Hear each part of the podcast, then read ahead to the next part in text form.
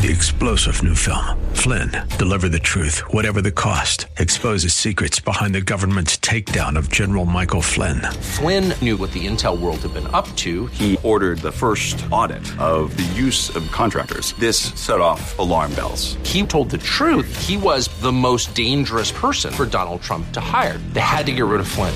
Flynn, deliver the truth, whatever the cost. Available now. Watch it today. Go to salemnow.com. Salemnow.com. Hey, thanks for listening to the Town Hall Review with Hugh Hewitt. Our podcast is sponsored by Alliance Defending Freedom. ADF provides help at no cost to those whose liberty is being violated, but they can't do it without your help. Call 800 691 8969. That's 800 691 8969 or visit townhallreview.com. There's a brand new book out that I want you to go and get right away. It's from Regnery Publishing. It's titled After the Fall The Remarkable Comeback of Richard Nixon. After the Fall came out this week. It's by Kasey Pipes, spelled K A S E Y pipes, as in smoke a pipe, Kasey Pipes. And I actually cooperated with this book because I worked for Richard Nixon from 78 to 1980, and I worked for him again from 1989 to 1991, and I'm back again as president and CEO of the foundation. So when Kasey came calling years ago, I sat down with him because it was okayed by the family. And I normally don't talk to biographers of Nixon. And so I'm really looking forward to it, Kasey, but I haven't read it yet. I'm going to read it before you get to the library. Welcome. Congratulations. You've been working on after the fall for a long time.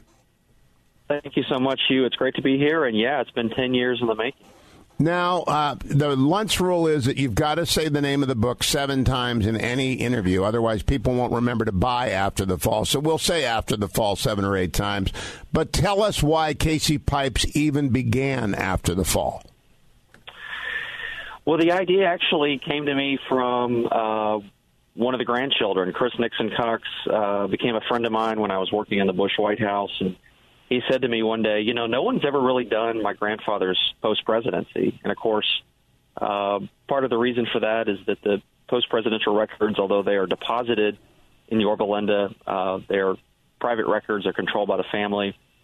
So uh, I was able to secure the cooperation of both Julie and Tricia, and um, spent 10 years working on documenting these 20 years of his life, which I think deserve to be remembered. I mean, I think there there will always be a debate about Nixon's place in history, whether he was a great president or not.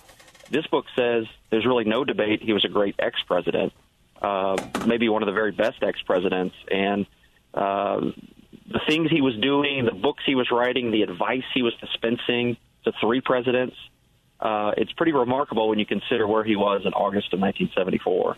It is, and and I always tell people whenever a book on Nixon comes out, I, I ask a very selfish question. Did they call me? Because if they didn't call me, they're missing at least one witness, and I have to assume they're missing people like Paul Bateman, Marin Strmecki. Uh, um, we, have got just all, you know, John Taylor, Kathy uh, uh, Taylor. Lots of people were around in the post presidency. Jack Brennan, Ken Khachigian, Frank Gannon, Diane Sawyer. Did you get to most everyone, Kasey?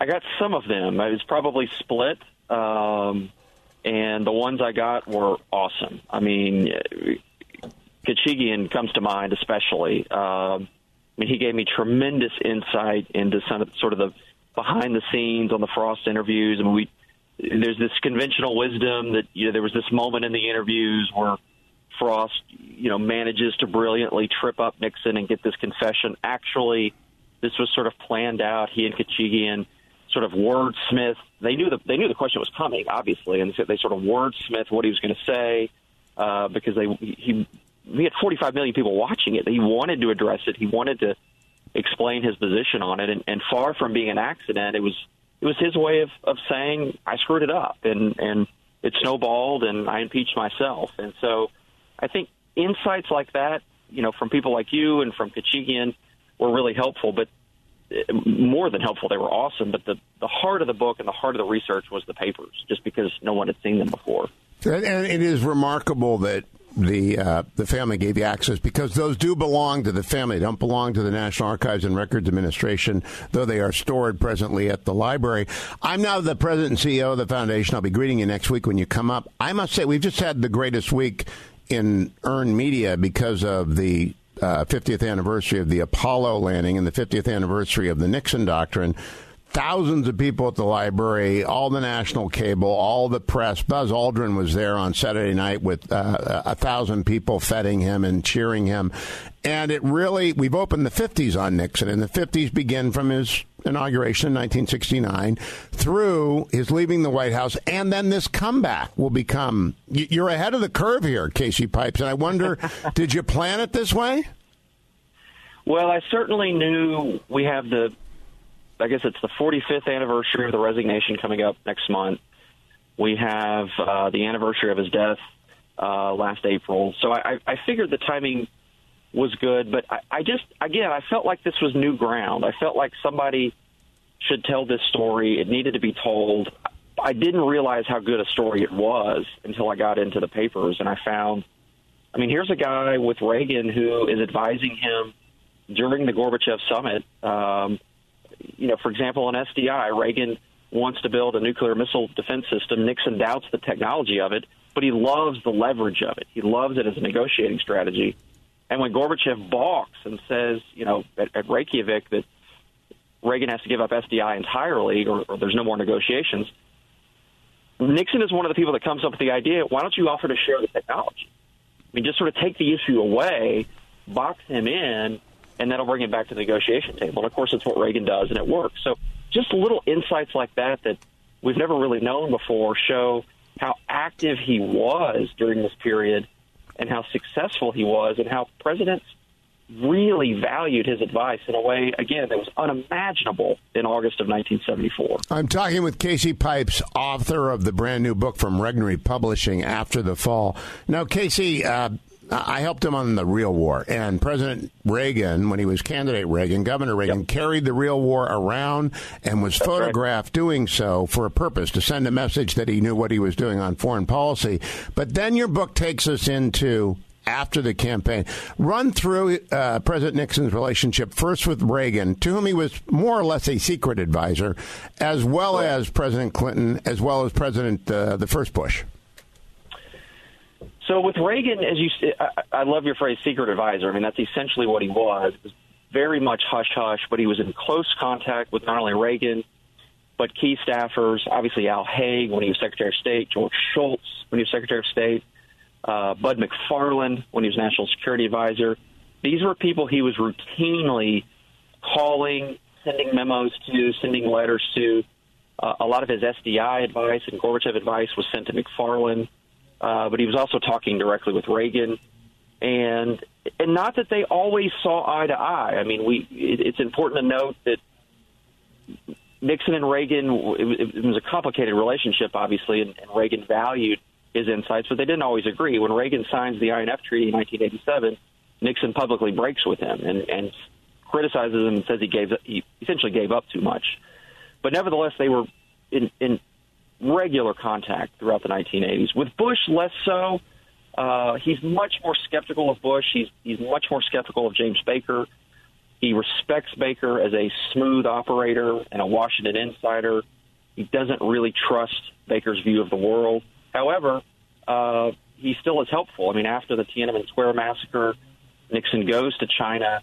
Uh, he visits directly with Deng Xiaoping and basically in, in brutal language, blunt language, says to him, you know, one more episode like this, and it could be the death of our relationship, and really helps kind of diffuse the situation and, and you know, the Chinese sort of get the message and begin to cooperate. And then with Clinton, I mean, politics makes strange bedfellows. Uh, they become very close. Bob Dole is one of the ones that puts them together. He recommends to Clinton that he called Nixon for advice. Clinton does. Clinton is amazed at the insight that Nixon has about world leaders, and particularly with Russia and the emerging republics coming out of the dissolution of the Soviet Union with Yeltsin. And so those are the things they're working on really all the way up until his death. And then, of course, at the funeral in Yorba Linda, who shows up to deliver a magisterial eulogy uh, for Nixon, essentially, you know, putting the capstone on his comeback, but Bill Clinton. It is always the case moment. that when I go through the library in Yorba people are watching the Bill Clinton eulogy of Richard Nixon with astonishment. uh, yeah. when Bill Clinton says the time is now past to judge Richard Nixon by anything other than his entire career. And they always stop and say, What is Bill Clinton doing at the Nixon? They forget, right? People forget. It's been 25 years, they and they, they just forget.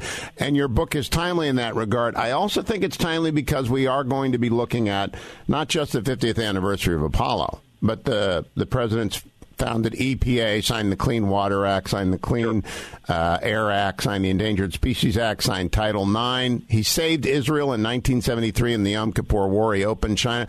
It is the it is the 50s for Richard Nixon, and I think, I hope there's a market for this as a result. Have you sensed that it's out there, Kasey Pipes, for after the fall? It's it's been remarkable thus far. I mean, we we kicked the book off here in our hometown of Fort Worth. We, we sold out of books that night the media reviews have been very positive. The the interviews, uh, and pe- people are just fascinated. They they don't know this piece of the Nixon story. I mean, it's really the last great untold Nixon story, and they're they marvel when they hear about how active he was. I mean, this is. I mean, in many ways, Hugh, if you think about it, he sort of establishes a new model for ex presidents. I mean, before him, Hoover's a little bit of an exception, but you think about Truman just sort of retires to independence. Ike retires to Palm Springs and Gettysburg. Nixon makes it his day job to be providing advice and counsel on policy. And he, he writes books and he travels the world and he gives speeches and he's meeting with three presidents.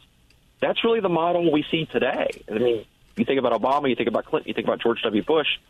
That's kind of what they're doing. And so it's a remarkable piece of his story that deserves to be remembered, and hopefully this book will do that. Yeah, the, the President's Club is real, and uh, President Obama did not make use of it as much as the other presidents did before, and I, I hope will continue to do so afterwards. But they all called Nixon, and you've got it all written down, and you talked to everyone. So, congratulations, Kasey. I'll see you at the library next week. It's always great to read a good book about Nixon, and I appreciate your having done so. And good luck with Regnery getting out there and pushing the book. The book is After the Fall after the fall, after the fall. So you go look it up at uh, Amazon.com and order it today. You'll be riveted.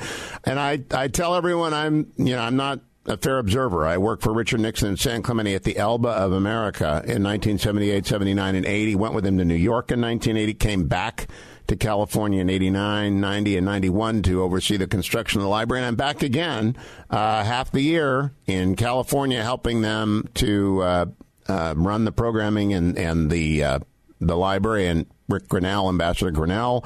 We had a great space panel at the library on the Apollo 15, and then on two nights ago we had Buzz Aldrin there to celebrate the Splashdown 50th anniversary of the Splashdown, and what a great American hero! So it's a wonderful time for Kasey Pipes to come out with After the Fall. Hey, thanks for listening to the Town Hall Review with Hugh Hewitt. Our podcast is sponsored by Alliance Defending Freedom. ADF provides help at no cost to those whose liberty is being violated, but they can't do it without your help. Call 800 691 8969. That's 800 691 8969. Or visit townhallreview.com.